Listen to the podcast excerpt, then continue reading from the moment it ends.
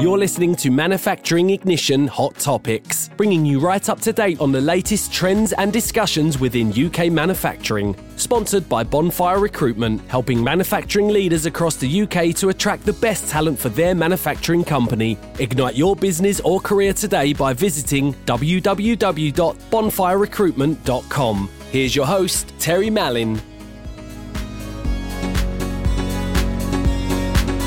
Welcome to this week's Manufacturing Ignition podcast. I'm delighted to be joined by Mike Loughran, who is a senior manager within Rockwell Automation. The reason why I why I'm excited to have Mike in the show this week is he's got a real passion for working with companies to help them unlock the benefits of digital manufacturing. Throughout his career, Mike has worked with both large and small manufacturing companies to advise and set up their automation strategy. And this is to help them achieve their productivity and their sustainability goals through the use of smarter technology. Rockwell Automation, I'm sure most people who are listening would have heard about Rockwell Automation. It's one of the largest companies in the world and it's dedicated to industrial automation and information. They help customers to be more productive and the world to be more sustainable. And you may recognize some of their flagship products, such as Allen Bradley, every engine, every engineer worth their weight in salt will know about Allen Bradley. And Rockwell Automation is recognised for their innovation and excellence. Delighted to have you on the show, Mike. How are you this week? I'm very well, thanks, Terry. Thanks for having me on uh, on the show. I'm looking forward to it. Great, and and to kind of highlight what we're going to discuss this week, this week's hot topic is bringing the smart factory to life. Over the last couple of episodes, we've talked about Industry 4.0. We've talked about different robotics that could be used within manufacturing environments. And Mike's going to give us a, a, a, good insight into how we then bring a smart factory to life. So, so Mike, how, how, how do we go about doing that?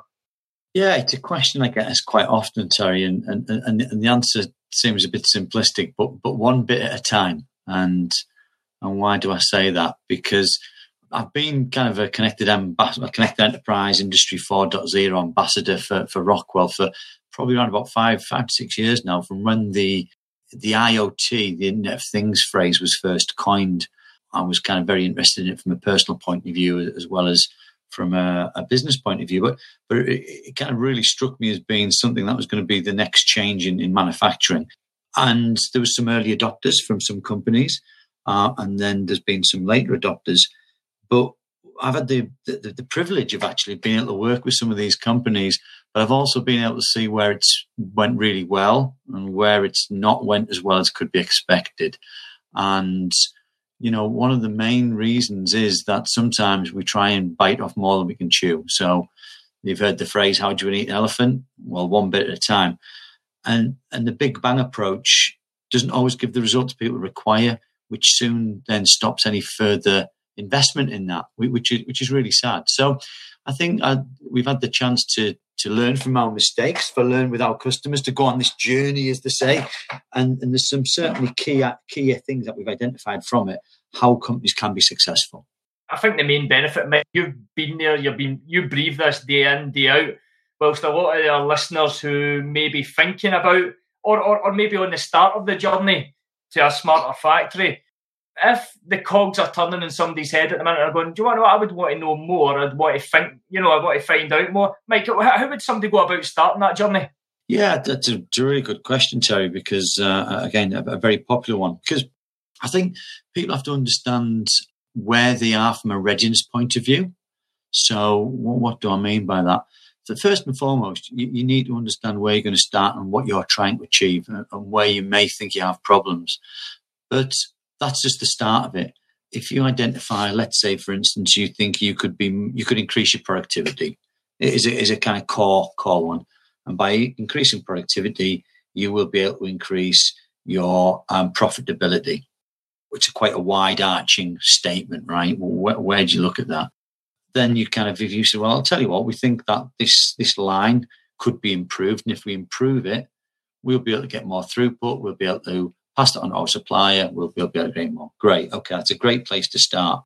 From that, you have to look at it and say, are, we kind of ready to do that? If, if that line, for instance, is maybe is very old, um, is a very manual process, doesn't have any sort of networking capabilities, there are, there are a number of ways that you can kind of start to, to address that. But you have to go from a point of, am I ready? What am I trying to achieve? And it's that kind of bigger term picture. Once you've got a bigger term picture, you can then boil that down into smaller, actionable ways of achieving that. And it could be just as simple as I'm going to get some sort of network connectivity on there so I can just visualize what's happening and start to report back on any downtime, any unplanned um, wastage I'm having.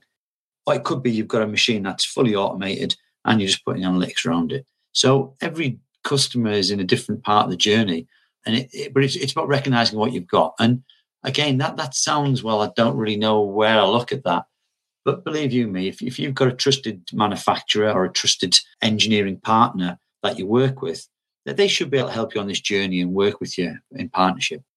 With regards to your experience of working with companies that you've worked with over the over the last couple of years, number of years, what typical barriers would would you see as most common? Rather than kind of barriers, we, we look at it and say we think there's three core pillars on a customer's digital journey, a digital transformation. And those are people, those are process and technology. And when people talk about Industry 4, um, connected enterprise, IoT, IIoT, call it what you will, they tend to normally go to, well, it must be more technology. And that's only one part of it because if, for instance, you don't have the process in place to utilize the technology in the correct manner, or you've got some very, you know, defunct ways of doing things, or, or your people aren't bought into it, then you're not going to have a very good uh, journey. Now, some of the, the, the, the things that people throw up are the problematic as well. You know something? My workforce is not digital ready. They lack the skills in IT. We've got no one who uses computers. Um, and although that can be the case, in many cases, it, it, it's oversimplifying things because many of the people, let's say, within that plant will, be using smartphones. They'll be quite used to using smartphones and tablets. So actually implementing a system that might integrate into that, that provide some greater insight into how their plant is running, how they can improve maintenance, how they can prevent plant downtime. It would be second nature to them because many of them are already doing that, right? Um, so that can be one thing. It's the people side of it. Yeah, it makes complete sense. And, and and you know, everybody's got iPhones or some sort of Android device, you know, and you know, and connecting all, you know, and and and, training. You know, is, is, is that something that that that's quite easy to implement as well within is the training side of things for for uh, for employees. There is, yes, and, and you touched on it there. You know, most people have got a smartphone, whether it be, you know, iOS or, or Android. So if you can bring in, and we class that as technology, it's not necessarily adding more automation. It's using that off-the-shelf technology that can help um, people implement these systems straight away and it also brings an ease of use because people are used to it. It, it also fits quite nicely in to we, we recognize that within the manufacturing industry there is a potential issue with not attracting enough young people into the business, right? So we, have got a kind of older workforce. Now, by kind of introducing these digital technologies, by utilizing off the shelf products, um, by bringing, bringing it down to devices that they're more used to, it helps to encourage people into that world of uh, manufacturing, but also to bring along with them their ideas. You know, rather than having a SCADA screen that they might be used to sitting behind and using a mouse with, they might want to put that onto a tablet they can walk about with and flick across screens. Well, that's more than achievable. It also drives innovation for the design workforce and engages people from that point of view. But people can use, you know, a 200 pounds tablet off the shelf to get some greater insights into data that they've never been able to have access to. It's already Wi-Fi enabled. It's already cellular enabled and it's got many things built into it for communication FaceTime, WhatsApp, so on and so forth. And certainly from Rockwell's point of view, that's an area we've been heavily investing in around leveraging these technologies and putting apps out there because people expect it now. They want two swipes to data. They don't want to have to delve into spreadsheets, go into very far fat, fat featuring um, analytics. They kind of want it at the fingertips. And I think that's the way that um, people need to be looking at it. It should be easy. It shouldn't be a task. Customer's task is to manufacture, is to have industrial um, products. Eh, they've got an output. It's not to be high-end technology um, innovators. But there's plenty of things out there that can help them utilize that so they can get on with their day-to-day task and become more productive, secure, and sustainable. And I, and I feel that also um, investing in technology and being forward thinking as a business, you know, that's going to have a positive impact on employees as well. Because as we touched on there, they're going to get training and development, and that's going to be great for for the individual personally. Absolutely. But also actually seeing the business investing in technology, then it actually commitment to the future and commitment to to um, to growing, which can only benefit an, an individual's career. So so it's I see it as very very positive, Mike. And and you know, and, and coming back to coming back to you know, how do you bring the smart factory to life? So for somebody to to reach out, what could Rockwell or yourself help someone to start that? We very much believe in a, in a kind of consultative, trusted partner approach. And what we've done is we've we've distilled down some of the experiences we've had with our customers and also the experiences that Rockwell has, because we ourselves are a manufacturer and we implemented um, a, an industrial connected enterprise approach uh, five years ago across our manufacturing base, and we've got the um, the results to prove that we were successful in that, and they're publicly available. Um, but what we did is we distilled it down actually into a, a planning model, which we quite happy to share with, with, with people who want to work with us. Um, and quite happy to set up workshops to, to work them through this, which is typically how we do that. So it's a six point plan. First thing is we, we sit with the customer and we understand their future operating vision. What are they trying to achieve? Whether that be, you know, grow to multiple sites, um, have a global operation, or increase their supply chain, whatever that might be, we, we sit and work with them on that. Typically with the management who've got that vision. Then, stage two, we, we create consensus. So what we do is we, we look at the areas that they're trying to improve and ensure that we talk with all of the stakeholders and get them together. And it, it sounds obvious, but one of the things we've seen failure in the past is when one part of the business wants to go on the journey but other parts have not been involved or not had their say and can become either blockers or can not contribute.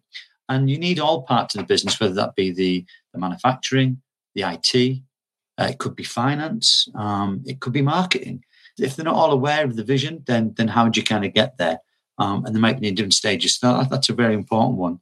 Then we look at where we can um, some small key areas we can get a quick return improvement on and, and we call it a pilot project.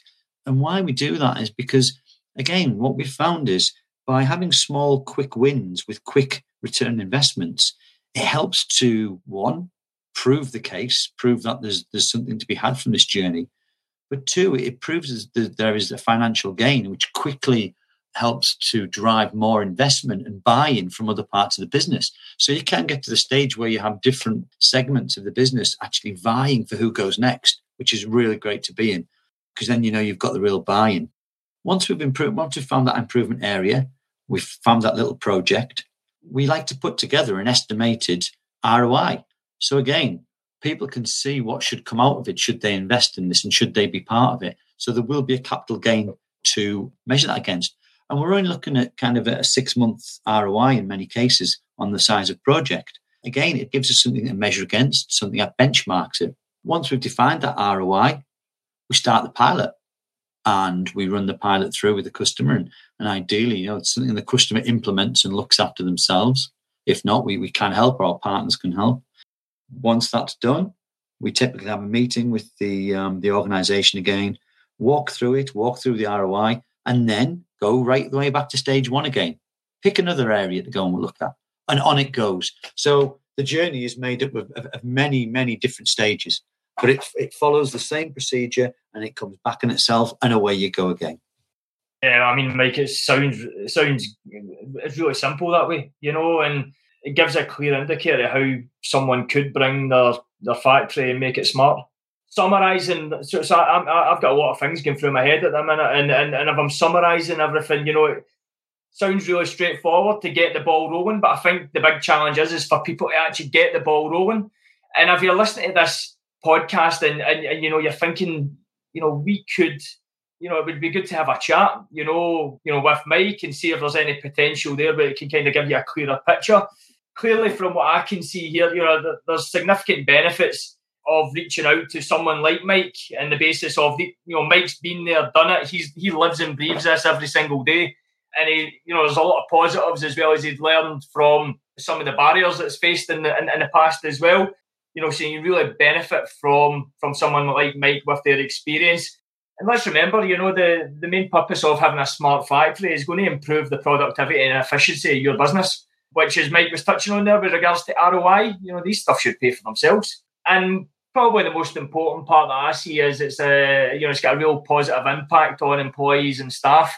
Uh, they can see your business investing and being forward thinking and being a leader within the industry because most sectors within manufacturing there's few companies that are actually spearheading automation, uh, and, and it's perfect timing for somebody to really take the bull by the horns and charge on. Mike, I hope I've done you a wee bit of justice here. No, no, thoroughly enjoyed it, uh, Terry. Thanks, thanks very much for the opportunity of uh, of uh, catching up with you and uh, having this chat. Because as I say, I'm, I'm very passionate about this, and especially from a UK manufacturing point of view, you know, I think we all understand that we have to move to the next level to increase our um, our place in the world.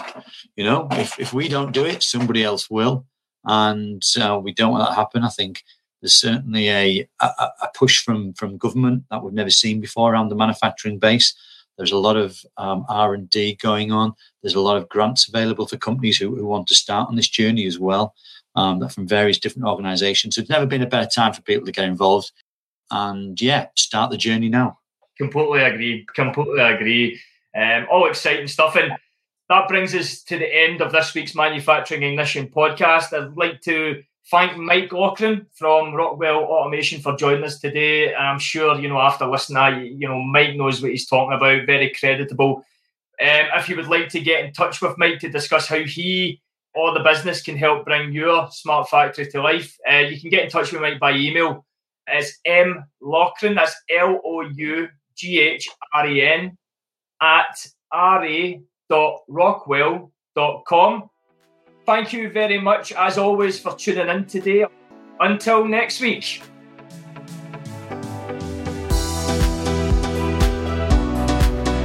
Thanks for listening to the Manufacturing Ignition podcast. If you've made it this far, we take it that you enjoyed the show.